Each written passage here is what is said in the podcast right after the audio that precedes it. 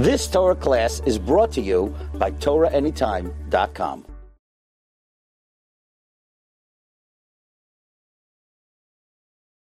The Pri Chadash brings that on Tu B'Shvat there's a inyan to decorate the table with all the fruits, especially those seven species that Eretz Israel was blessed by, Shivat Aminim.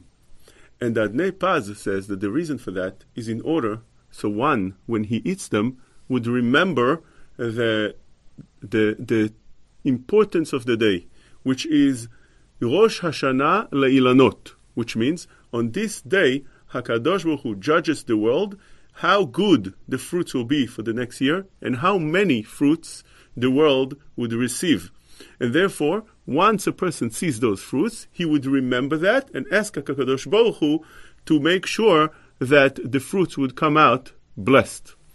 And therefore, we need to know few halachot for Tu B'Shvat. One of the halachot is to remember that when we buy fruits, many of us buy dry fruits.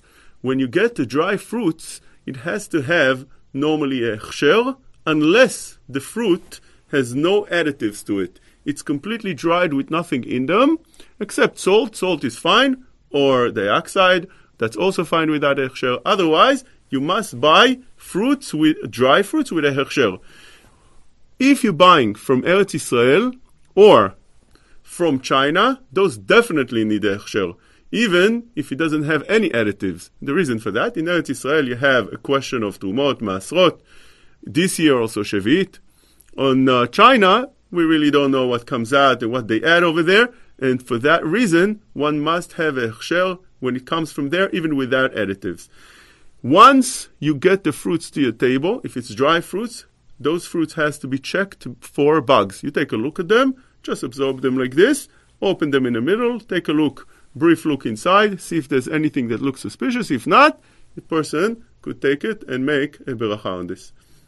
When we're eating the shivat aminim, we need to uh, to know that a lot of people think it's common to make that mistake that Shehecheyanu should be said on those uh, minim that's in front of us. The truth of the matter is that it's very hard to make uh, on on those minim Shehecheyanu, and the reason for that is because first of all they are around the year.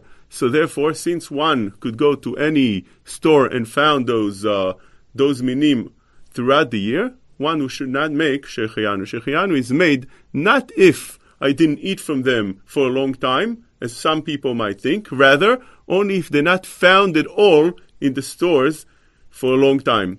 And therefore, since those things usually are there at the stores, and if not in all the stores, but especially in exotic stores, you'll find those minim, you're not going to make shechiyanu on them. Not only that, the Ben Ish Chai and Chacham Ovadia bring down that if those uh, minim, you can't see from them that they newly uh, in the market, they just were just uh, ripe from the tree, came down from the tree, you can't tell on them. So on such a thing, you never make shechiyanu. That's the opinion of the Ben Ish Chai, of Chacham Ovadia. The Mishnah Berurah argues on that, but from that halacha, you'll have uh, different minhagim between Sfaradim and Ashkenazim on that. If a Sfaradi wants to take something dry like that, since you can't tell from that if it's just freshly uh, picked from the tree or not, you're not going to make Shechayanu. According to the way the Mishnah Berurah explained, you would make Shechayanu in such a thing. So that would be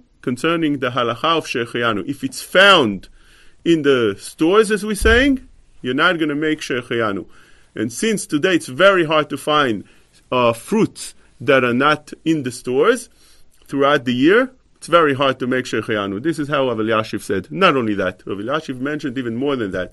Even if it's not found in the stores over here, but the fruit was uh, was is from a different country and it was brought to this country, since over there in that country it's there throughout the year, even here you wouldn't make Shechayanu. That interesting halacha brought down in Sefer Vezot HaBeracha. So you have over here few reasons that one should make should not make Shechiyanu, and if you have such an exotic fruit that you don't that you don't find and it grows uh, in, uh, seasonal, so then maybe that would be the exception to the ruling we're saying right now. Once a person has the fruits around the table, he needs to know there's an order of the berachot. What, what bracha comes first before the other? Especially if we have Shivat Aminim, the halacha says that you have to look in the pasuk and go in order the way you make the beracha. It says in the pasuk, Eretz chita usora, vegefen utena verimon, eretz shemen udvash. Whatever comes in the pasuk first, that's what you make the bracha first. So first of all, Eretz Chita Usora, that's mezonot. Gefen, Te'ena, Verimon, those things would come out afterwards. Vegefen, Utena, Verimon. But since in the second uh, uh, part of the pasuk, Eretz Chita Usora, that's the first pasuk. The second pasuk is Eretz Zet Shemen Udvash. Those things are right away in the beginning of the Eretz. Eretz Zet Shemen Udvash. Eretz Zet Shemen, that's the olives. And then Udvash, Dvash is Dvash Tmarim, Dvash of dates. So those would come out first. So the order would be like this. Eretz Chita Usora, Mezonot comes first. And since right away in the second pasuk, first in the right away in the pasuk it starts Eretz Zet Shemen Udvash. So then the order would be after Mezonot, olives, and then dates, and then would come the other three that we mentioned before, Eretz Chita Gefen, Vegefen, Utena, Verimon, that's the order of first olives, of, that's, that's the way we're going to go. Olives, as we said in the second pasuk, olives, dates, then you make on grapes, then you make on figs, and in the end, you would make on pomegranate. That would be the order. Tu Bishvat Sameach.